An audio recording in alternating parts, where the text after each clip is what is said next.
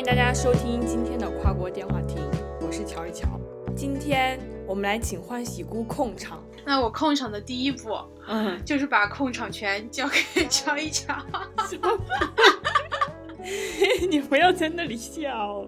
我刚刚特地去看了一下，我们第一次录电台的时间是去年的四月二十七号，现在是今年的四月十七号，算是一周年特辑吧。我和欢喜姑很早之前就想做这期节目了，一开始的时候吧，我就想说，哎，要不要给大家介绍一下我们为什么要做这个电台？然后那个时候欢喜姑给我的回答是。谁要知道你为什么要做这个电台啊？大家都不认识你，莫名其妙，谁要一上来就听这种没有意义的事情啊？为此我伤心了很久。结果没有想到，电台成立一周年以后，还是没有人关心这件事。我知道欢喜屋是个很有仪式感的人，所以我决定，不管有没有人关注，那我们就在一周年的时候聊一聊，我们为什么要做这个电台。首先，我问一下欢喜姑，你为什么愿意和我做这个电台呢？那个时候你又在国外，经常给我打什么深夜电话，我就在思考啊，我的时间就这么浪费了吗？然后你就跟我说，你有个朋友做电台很有起色什么的，我们要不要也做一下？然后我就想，哎，反正时间花都花了，做电台不就是只是录一下音嘛，那就做吧。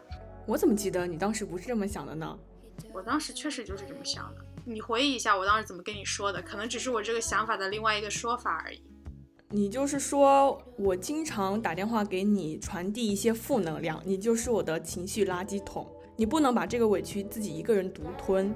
所以呢，做成这个电台，你要让更多的人听到我的不愉快，这是做电台的目的，但是它不是做电台的初衷，你知道吗？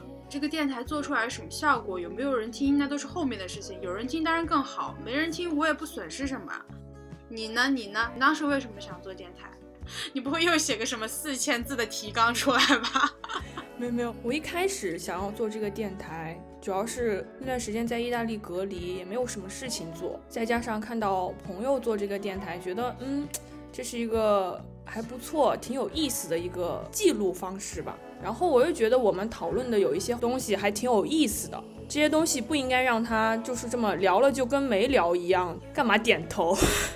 我跟你说，就是录下来之后也是聊了就跟没聊一样，都在问我重复的问题，一直在问我你为什么跟我做朋友，你为什么还不找男朋友？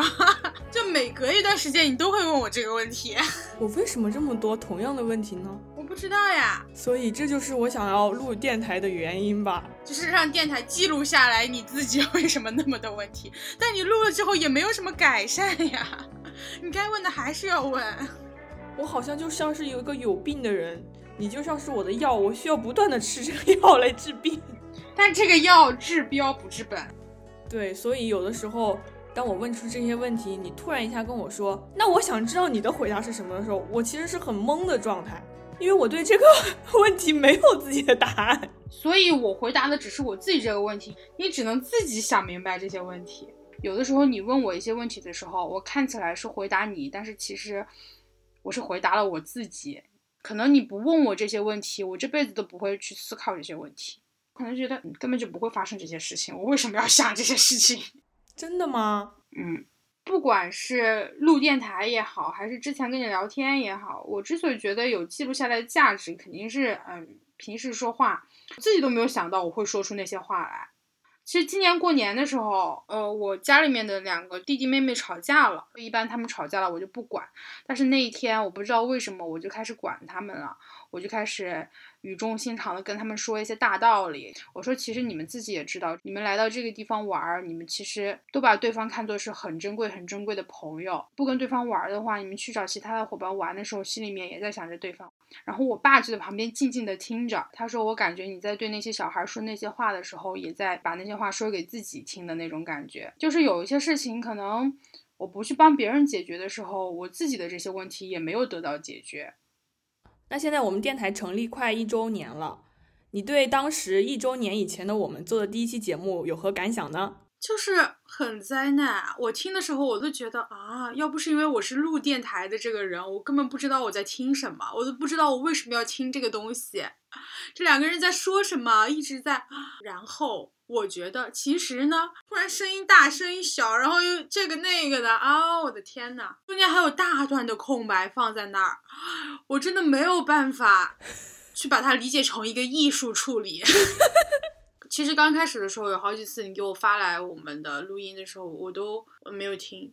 我感觉到了。对呀，刚刚也说了，我初衷就是一个记录而已，就是我并并没有想把它做的多好，让多少人喜欢，就是纯粹的记录而已。你把它记录成什么样子其实不重要。但我们后来变得越来越好，不说有多少人喜欢，至少自己对每一期的那个录制的效果负责。再回去听刚开始的，天呐！这感觉怎么说呢？就是像你大学学了摄影以后，再回去看你三年级的时候在长城边上拍的照一样，那种 灾难的感觉。嗯，其实我当时把节目发给你的时候，我是多么多么希望你来提提修改意见，然后我们把这个节目做得更好。但是我感觉你好像完全不 care 这个事情，然后我就想，那就这样吧。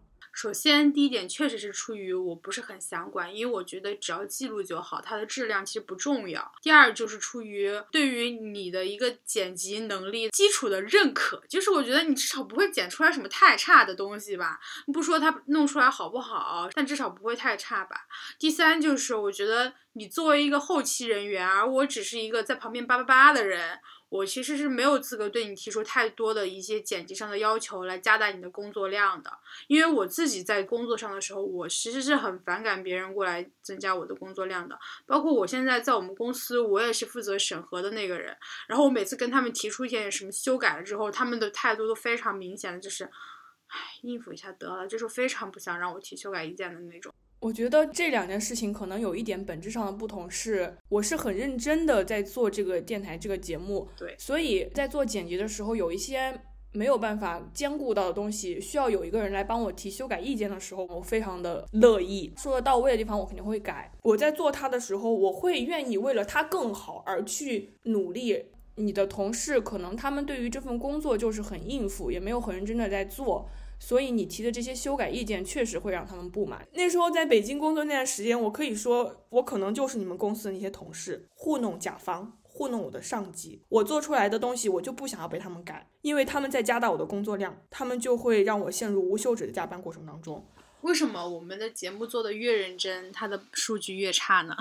这个问题我也不知道，可能我不知道受众喜欢什么吧。就那天，我把我做的节目发给我的一个学长听，他说：“我刚刚听完了，你们是要说给别人听，还是要说给自己听啊？你们的目的是什么呀？”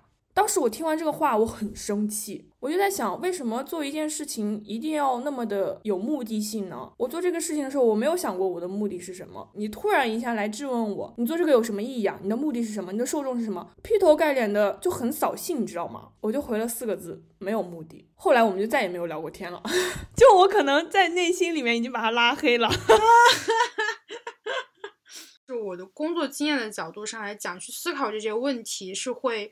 有利于你数据的改善。我我觉得他们让我去考虑受众的时候，我是很抵触的。如果你有抵触情绪的话，你就是会有这样的反应，就是哎，我不要取悦听众。但是你想想，我们最新一期的节目跟我们最开始的节目就是有很大的区别。这不是取不取悦，它只是一种方式而已。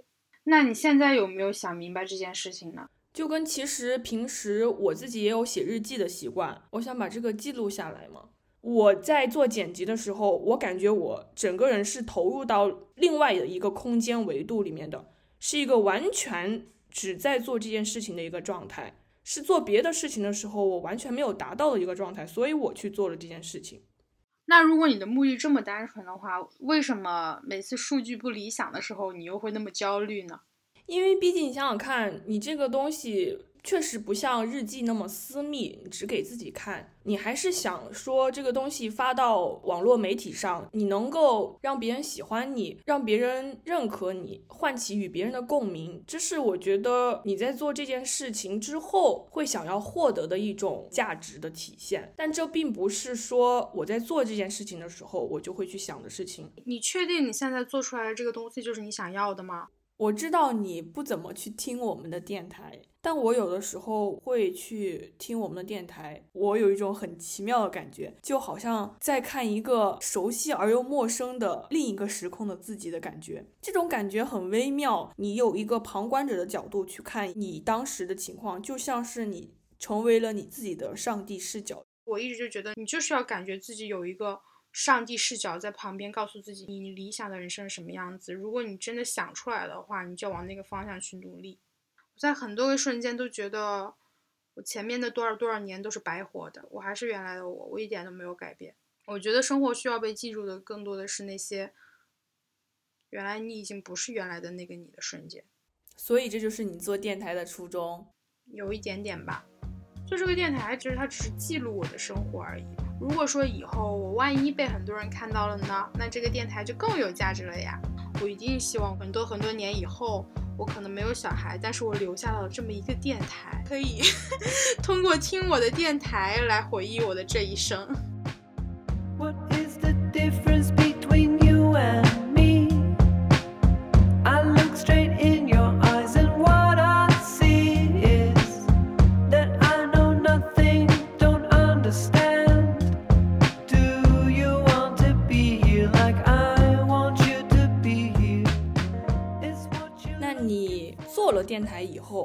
发现和之前的设想有什么不一样吗？我的感触就是跟你的关系变得不纯粹了，非常纯粹的变得不纯粹了。你每次跟我沟通、跟我联系的时候，我脑海中都是觉得你是在为了电台在跟我沟通，你希望我们能碰撞出更多有价值、能录成电台的内容。其实你知道我有几次不是突然给你打视频吗？然后你很意外，你意外的点在于。哎，我们又不录电台，你突然给我打视频干什么？我那一刻很伤心，我就是觉得我们不录电台就不能打视频了吗？我们什么时候变成了工作伙伴关系了？在我这边，就是很长时间打视频就等于录电台。我觉得有的时候可能没有准备的时候，状态会更加真诚一点。一旦在录电台之后，就是会变得怎么说拘谨起来，有些事儿不能说，有些事儿说的不好，然后还得重新说什么的。那我想问你，你还想不想做这个电台呢？如果是纯记录的话，我觉得是没有问题的。其实就只要每次录个音，聊天的内容也会更加轻松一点，不用每次都做很多功课呀。我觉得这样的话，其实我还是挺愿意录下去的。但是如果说你要希望他给我们数据上的回报，如果是这一种的话，我觉得就嗯，我现在已经没有那么看重数据这个事情，真的，因为看重也没有用。对对对，确实是这样。我觉得如果你对自己的要求没有那么高，剪辑这一块的话，我们可以不用反复听，然后反复改。可以啊，如果是这样的话就没问题啊。你刚刚问我，哎，就是还做不做下去的时候，我还在想，嗯，难道我们电台一周年以后，哎，电台结束了？那节目就只有一年的寿命，然后就垮掉了，笑死我了。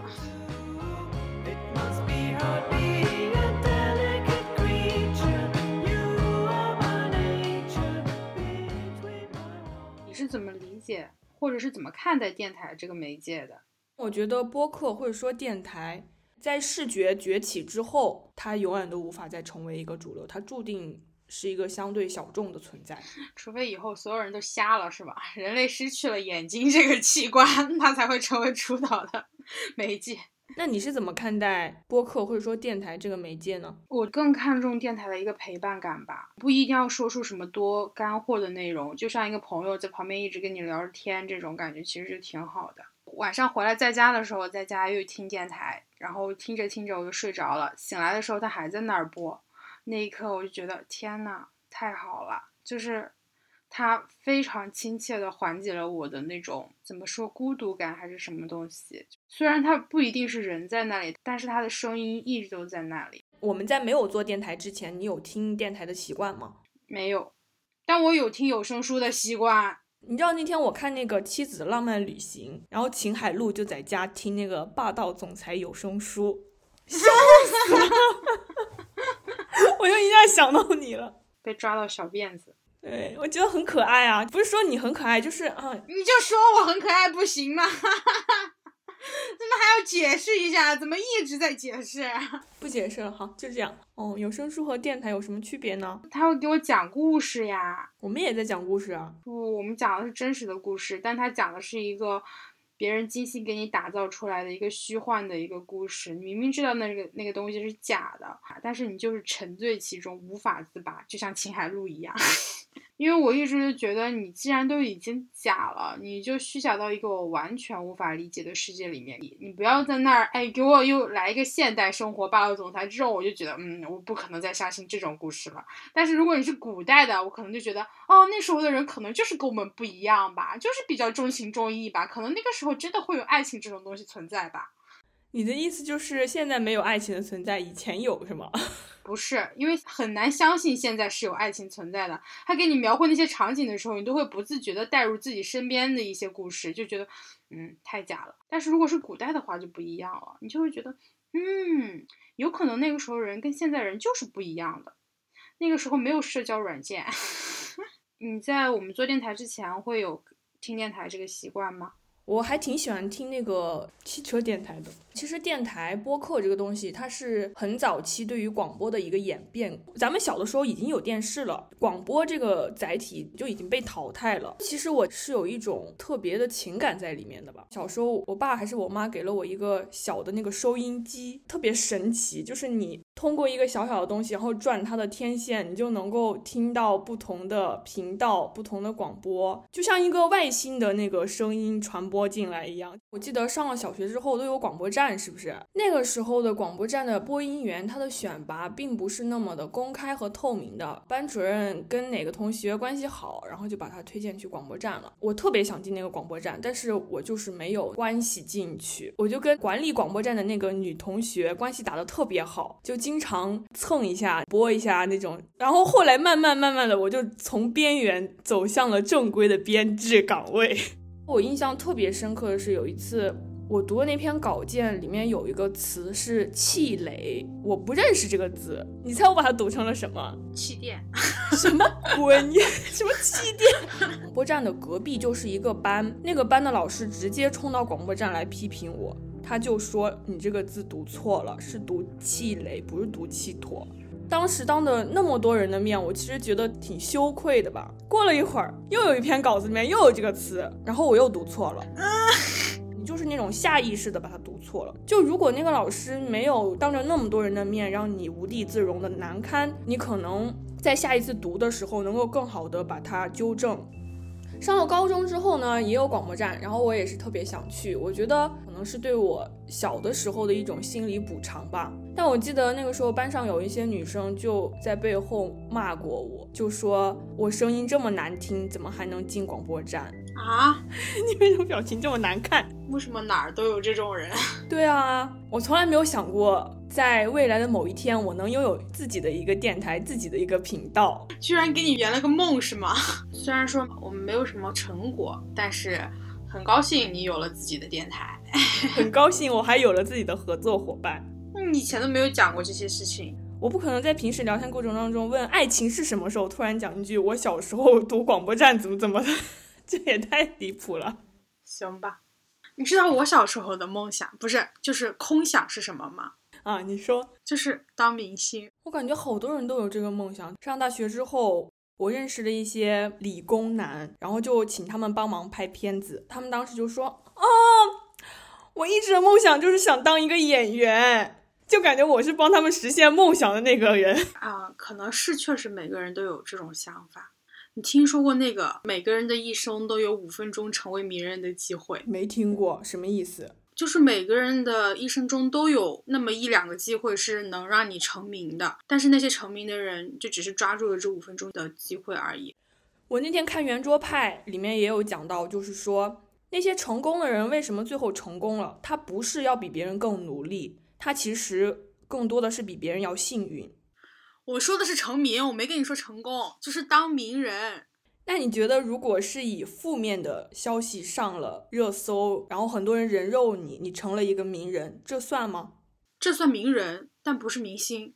如果现在有一个机会，你可以成为明星的话，你还愿意成为明星吗？当然愿意啊！小时候特别想当明星，其实也就是想要被人看见，想要被人记住，想要有价值。到我成人以后，我第一次觉得有在发光，其实是在西爱上课的时候，因为那是我第一次给别人当老师，我第一次觉得就是有那么那么多的人开始认真的听我说话，有一点点像脱口秀演员的那种感觉，你知道吗？就是一群人听你说话，然后因为你说的话开始思考。那个时候，我觉得我好像有了自己的价值，我和外界发生了某种化学反应。所以你也希望得到别人的认可呀？我从来没有否认过这一点呀。但当你问我这个问题的时候，你好像就在质疑，你做这个目的就是为了想让更多人看见，是吧？我不是在质疑你，我只是希望你自己能够承认这些东西，能面对这些东西更坦诚一点。其实我今天在想，我一直没有看清的是我自己，我不知道我自己想要什么，这是最大的问题。你觉得你过去生活的这么多年，你有发过光吗？什么叫发光？嗯，可能就是一种价值感，我不知道该怎么定义，但是就是在发光。呃，《乘风破浪姐姐》第二季里面有一个采访，就问你觉得人生的高光时刻是什么？你知道那里面有八个女性，可能有六个女性都回答的是自己生孩子做妈妈的高光时刻。但是周笔畅，你知道她怎么说的？她说：“我觉得我现在自己还没有过特别高光的时刻。”就现在特别应景回答你问我的这个问题。目前我可能还真的没有你所谓的那种觉得特别高光的时刻吧。不是用的高光，我是发光，发光也没有。但是你现在如果希望电台被更多人看到，这也是一个发光的一种方式呀。我其实是觉得，就是你要找到自己发光的能力之后，你才可能会遇上自己的那个高光时刻。我出社会以后，我到现在为止，我觉得我有很多很多的能力都没有机会让我发挥出来。你现在面临的情况跟我差不多呀。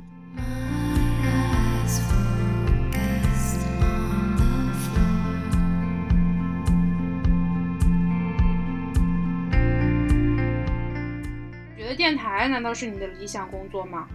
就前一段时间面试了一个我特别想去的工作，他就是做电台的。我觉得那份工作是我。进入社会以来最想做的一份工作，我对那一份工作有很大的设想、期望，而且我觉得自己特别适合那份工作，甚至他在招聘要求上面写的每一条我都符合。当时和 HR 聊完，我觉得那个状态也很好，结果人家没有要我，所以这件事情我很有挫败感。是你突然好像觉得自己找到了人生的目标和想要去实现的东西，但是。人家觉得你不配。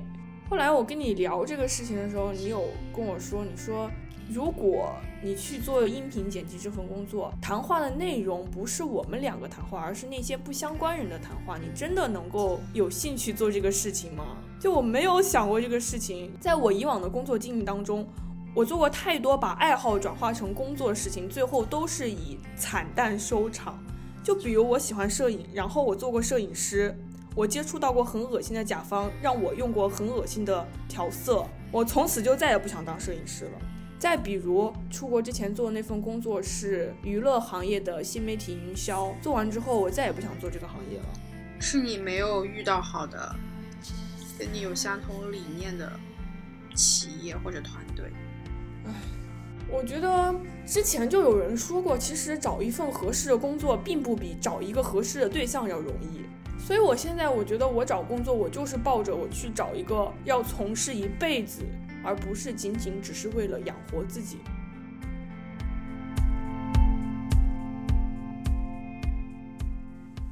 欢喜姑，我还记得上大学的时候，我特别想和欢喜姑一起合作拍个片子啊，但是这件事情我们一直没有实现，最后我们变成了合作做了一个电台。我当时想拍片子的想法。有一部分都集中在这个电台里面了。电台以另外一种形式完成了我当年想要将视听结合的想法，没有实现的，实现在听觉上面了。行行。All right, okay.